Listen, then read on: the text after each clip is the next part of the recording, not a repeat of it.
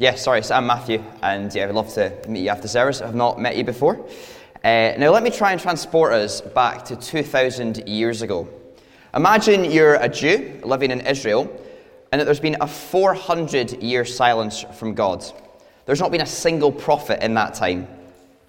And you're wondering, when will the Messiah from the line of David that was promised in 2 Samuel chapter 7 come? How long will we have to wait? When will our deliverance come? When will the prophecies be fulfilled? And so imagine hearing about this guy, John the Baptist. And he's been in the wilderness, which is where God often met and spoke with his people in the Old Testament. And this guy, he's eating locusts and honey, and he's dressed up like the prophet Elijah. And he's practicing this new form of baptism that no one in Israel has ever seen before. And he's also he's preaching this message of repentance. And you're just fascinated about it. So you travel to Bethany, just the other side of the Jordan, to see what the fuss is all about. But when you get there, he's surrounded by these religious leaders, and they're peppering him with questions left, right, and centre. And it looks like he's almost on trial. And these religious elites, they're desperate to find out who is this guy? What is he doing? Could he be the long awaited Messiah? Is this the man the one that the scriptures and prophecies are all about. Let's look at the passage together. We first of all see the Jewish leaders ask John if he was the Messiah, and we see his response in verse 20. He did not fail to confess, but confessed freely, I am not the Messiah. He rules out that option. But the religious elites are still wondering, who is this guy? So they go on to ask him if he's Elijah. Which, to be fair to them, was a reasonable question to ask. So, in the book of Malachi, which was the last time God had spoken to his people, Malachi promises in chapter 4 that before the day of the Lord arrives, that Yahweh will send to them the prophet Elijah. And the way that John dressed gave further weight to the theory, because he dressed exactly like Elijah, and he was also preaching a message of repentance, just like Elijah had. But John quite simply responds to the question of if he is Elijah with this answer I am not. They then ask if he's the prophet, and by that they meant, Are you Moses? And again, John the Baptist makes it clear that he's not. At this point, the Jewish leaders are confused, they're exasperated, and they need an answer. So they say in verse 22 Who are you? Give us an answer to take back to those who sent us. What do you say about yourself? John replies with the words of Isaiah 40, verse 3, saying, I am the voice of one calling in the wilderness, make straight the way for the Lord. And it's helpful for us to know a bit of the context of Isaiah 40. So, from Isaiah's chapters 1 through 39, God has judged his people and he's promised that they will go into exile as a punishment for turning their backs on him and worshipping idols. But in chapters 40 through to 66, Isaiah announces good news. He announces God's promise of how he will restore his people and all the nations through a suffering servant king. And in Isaiah 40, verse 3, Isaiah is saying, Make way for the king, make a highway for the king. The promised king is coming, so get ready for him. And John is now saying, I am the one who is making way for the king, making way for the Messiah. The Jewish leaders, they now had some more information about what he'd come to do. But that still begged another question, which we see in verse 25. Why then do you baptize if you are not the Messiah, nor Elijah, nor the prophet? Again, this is a very fair question. In the Old Testament, the only people that were baptized were Gentiles who were in the process of converting to Judaism but John was baptizing Jews. And another thing about Old Testament baptism is that the people who were being baptized, they weren't baptized by someone else, but they baptized themselves. So what John was doing was radical because he was baptizing people, and those people that he was baptizing were Jews. So, understandably, the religious elites were looking for an adequate authority to sanction such an extraordinary practice. And if John is he's not the Christ, he's not Elijah, then what could possibly justify this new form of baptism? We know from other gospel accounts of John the Baptist that with his baptism, he was insisting that people repented of their ways and prepared themselves for the coming of the Messiah. His baptizing of Jews was to prepare them for the coming of the one who would baptize them not with water, but with the Spirit. John doesn't stop there. He goes on to say in verse 27 that the one who is coming is one who they do not know. And more importantly, he is one who John is not even worthy to untie his sandals. And this statement from John about not being worthy to untie his sandals is even more amazing when you understand who is meant to untie sandals in first century Palestine. Let me quote the commentator R.C. Sproul, who is really helpful on this. The one thing that differentiated a disciple in a rabbinical school from an actual bondslave was that the disciple was never required to take care of the shoes or the sandals of his teacher. Therefore, John was saying, Don't look at me. I'm lower than a disciple. I'm even lower than a slave. I'm not even worthy to untie his shoes, to take off his sandals, to clean his feet. Don't look to me, look to him. He's saying, compared to Christ, I'm an absolute nobody. I'm lower than a nobody. Don't look at me, look to him. Look to him. John the Baptist knew he wasn't worthy, so he just humbly points to Jesus. And as Christians, that's what so much of our walk with Jesus is about. We just need to keep pointing to him. We need to keep saying, Don't look at me, look to him. Don't give me the credit, give him the credit. And you don't need me to tell you that that is really not that easy to do. Like, we, we love getting glory. We love adulation. We love it when people look at us admiringly. I mean, of course, I want you guys to go away this morning saying, that sermon was so powerful. Like, what he said will remain with me for the rest of my life. My heart wants that.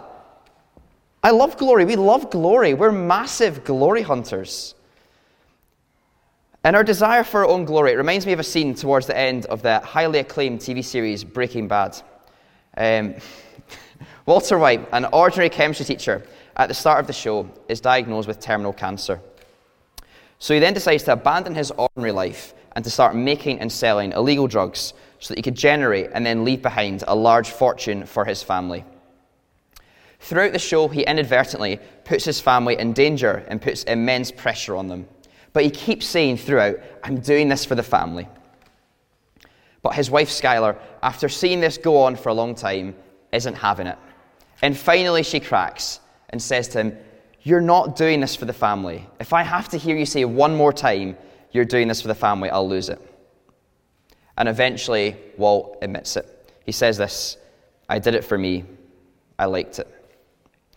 See, he loved the power that he'd amassed as a drug lord. He loved that people feared and respected him. In that world, he did have some kind of power and glory. What Walter did from the outset was wrong, but he may have started out with a desire to help his family. But in the end, it became all about him, all about his own power and glory. We love glory.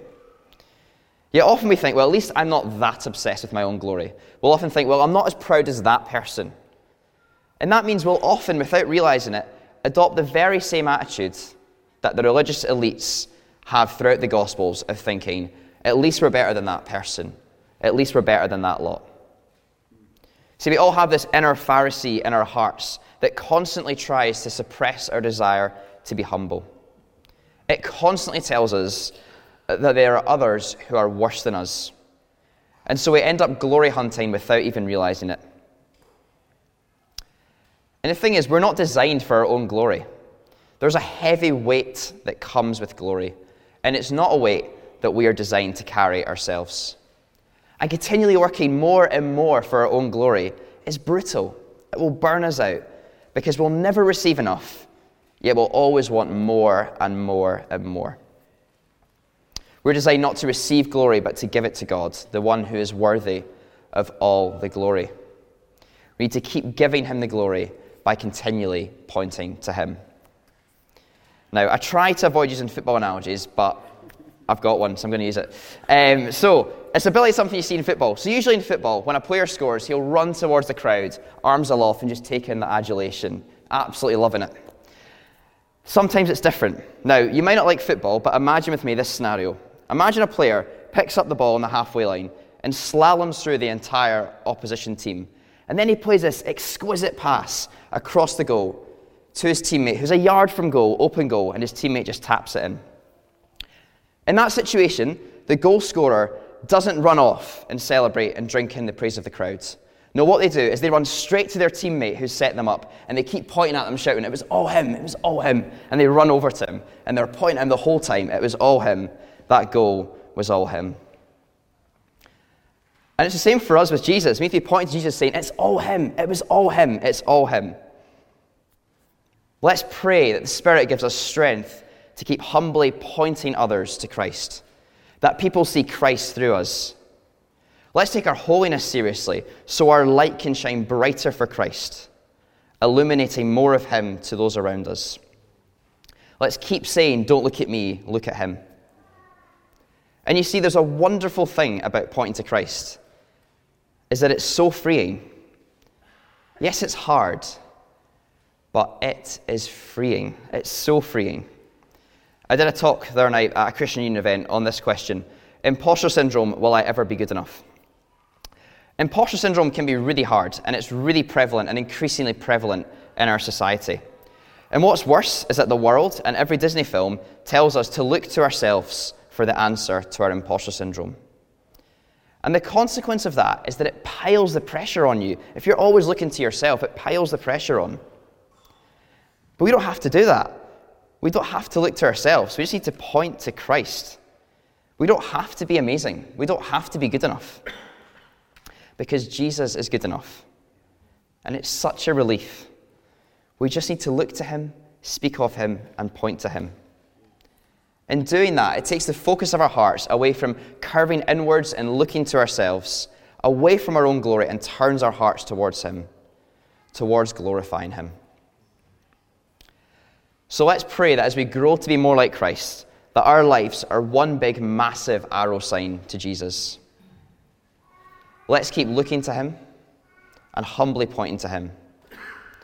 Let's always say, it's all about Christ.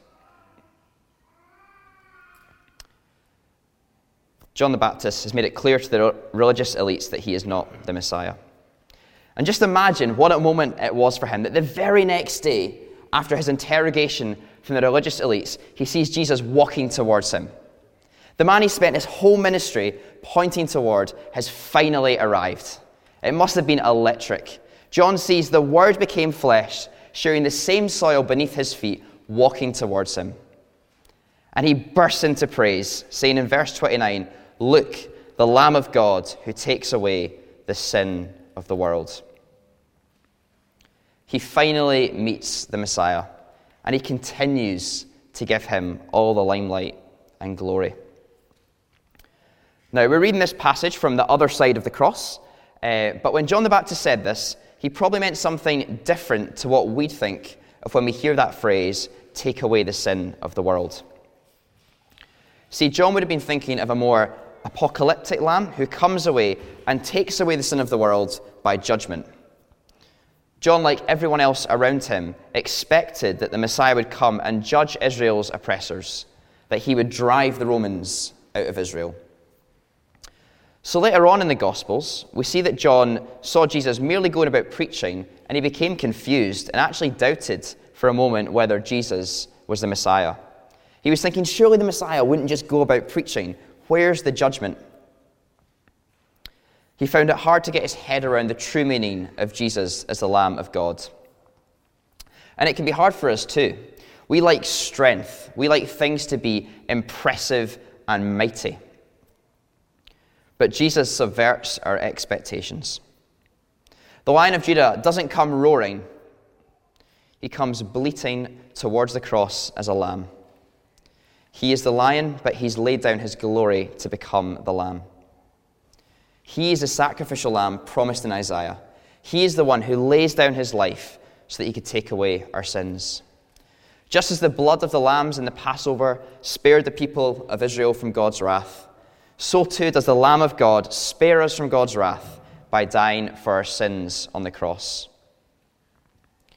We can behold the Lamb of God who takes the punishment for our sins. So, what should our response be? As John was encouraging those he was baptizing to do, we need to repent. When we give our lives to Jesus, he forgives all our past, present, and future sins. They're dealt with for good. Praise God. At the same time, if we want to keep continually accessing the fullness of the life that we have in Christ, we need to live a life of humble, continual repentance. Do you want to point to Jesus with your life? Keep humbly repenting.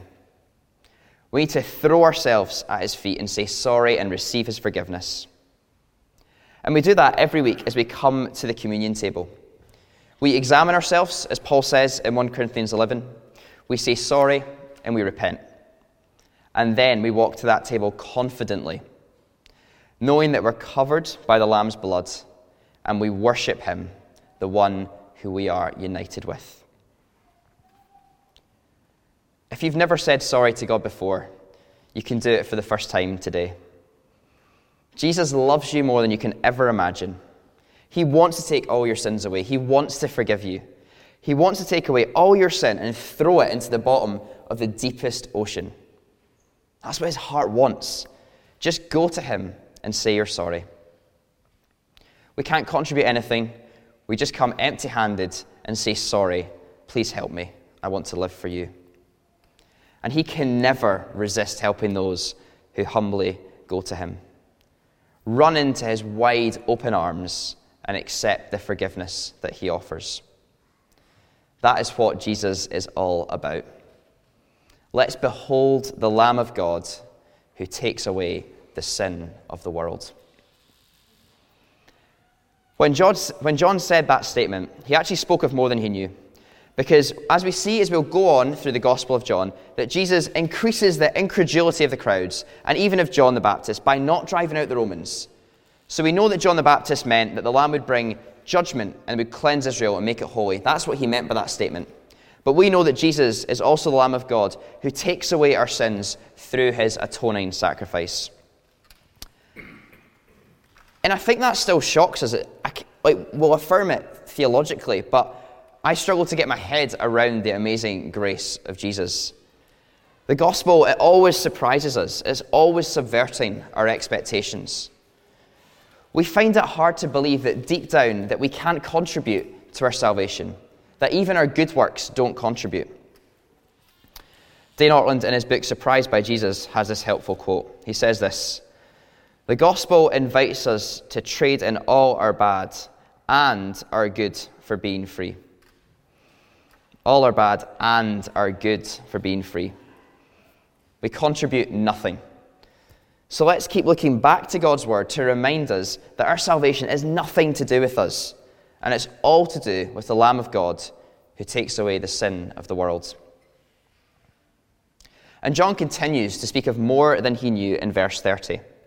In the ESV, in verse 30, it says, After me comes a man who ranks before me because he was before me. It's a beautiful play on words. So the one that comes after John ranks before him because he existed before him.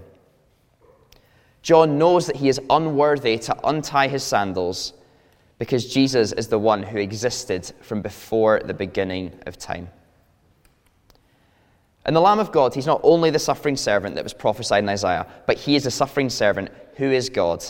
And in verse 31, John restates the purpose of his ministry. He was baptizing with water so that Jesus could be revealed as the Messiah to Israel.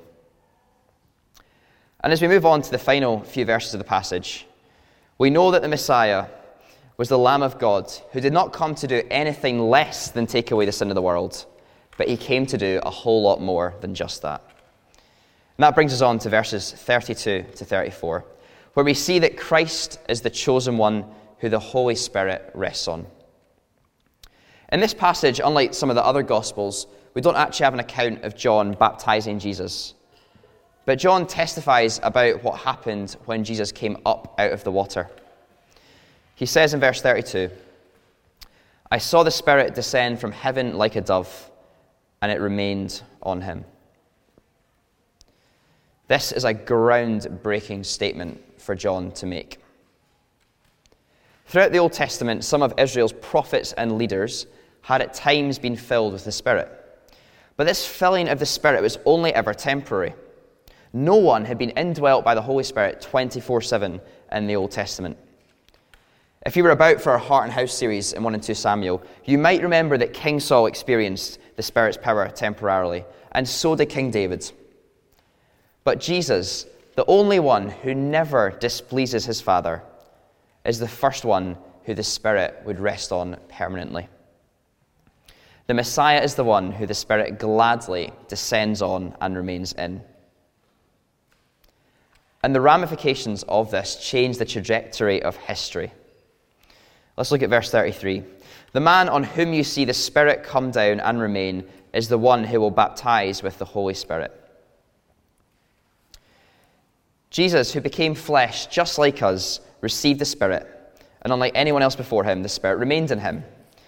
Now, Jesus, who has been raised from the dead and ascended on high, sends the Holy Spirit to descend on and remain in us. He will never leave us. The Holy Spirit, He is the seal of our salvation. He is the one who, through we can cry out, Abba, Father.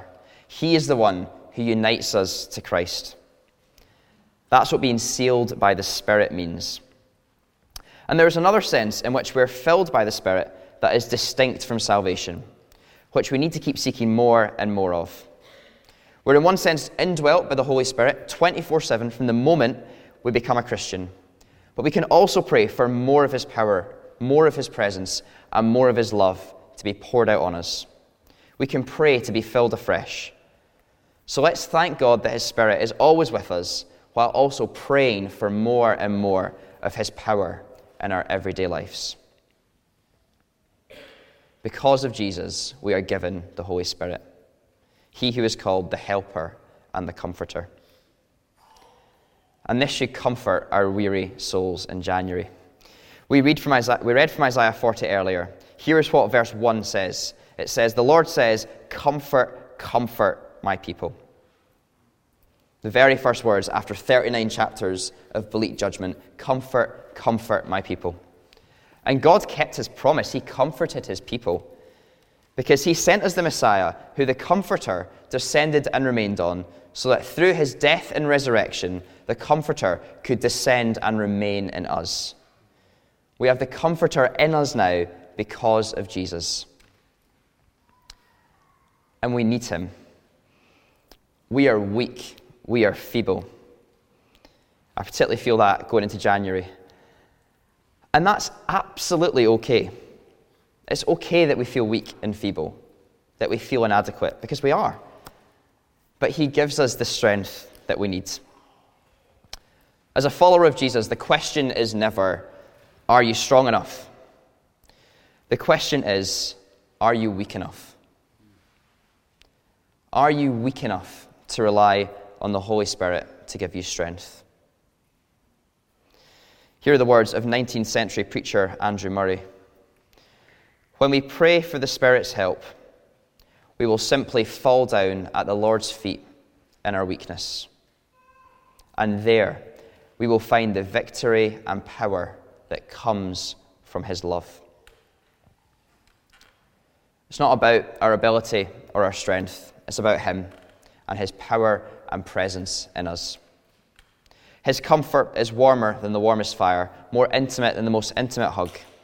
We can rejoice because the Comforter has descended on us and remains in us, and He will carry us home until we are safe in the arms of Jesus. In this passage, we hear of Jesus being baptized. And his baptism is unique. But Jesus does, does, does command his followers to be baptized. And next Sunday, we're going to have a few people baptized here as they take that joyful step of obedience. And if you're a follower of Jesus and you've not been baptized yet, then why not join them? Why not follow in the steps of your Savior and be baptized? As we come into land, we see that John the Baptist had the privilege of seeing the Messiah and baptizing him. And in verse 34, he concludes I have seen and I testify that this is God's chosen one. He verifies that Jesus is the Messiah. And that's part of the reason as to why this passage is here in the Bible. Remember, John the Evangelist, the author of the book of John, makes his purpose in writing the book clear in chapter 20, verse 31, which says this But these are written that you may believe that Jesus is the Messiah, the Son of God, and that by believing you may have life in his name. John the Baptist's testimony further assures us and helps us to believe that Jesus is the Messiah, the Son of God. And this passage also shows us that we can have life in his name. We have life in his name by saying it's all about Christ, by humbly pointing to him, proclaiming to others that he is the Messiah, that it's all about him, that he is the one who deserves all the glory. We have life in his name as we point to him. We also have life in him because we've seen what Christ is all about. He is the Lamb of God who has taken away our sins. He is the one who died in our place. And because of him, we can keep running to him, confessing our sins and receiving forgiveness. And He loves to lavish His love and mercy upon us. He is never reluctant or slow to forgive us. And we're not only forgiven, Jesus literally gives us new life in His name by giving us the Holy Spirit, the Comforter. He dwells in us, He is a seal of our salvation. He is God's presence and comfort in us. And let's pray for more of Him. Let's pray that He'll fill us afresh so that we have renewed life in his name.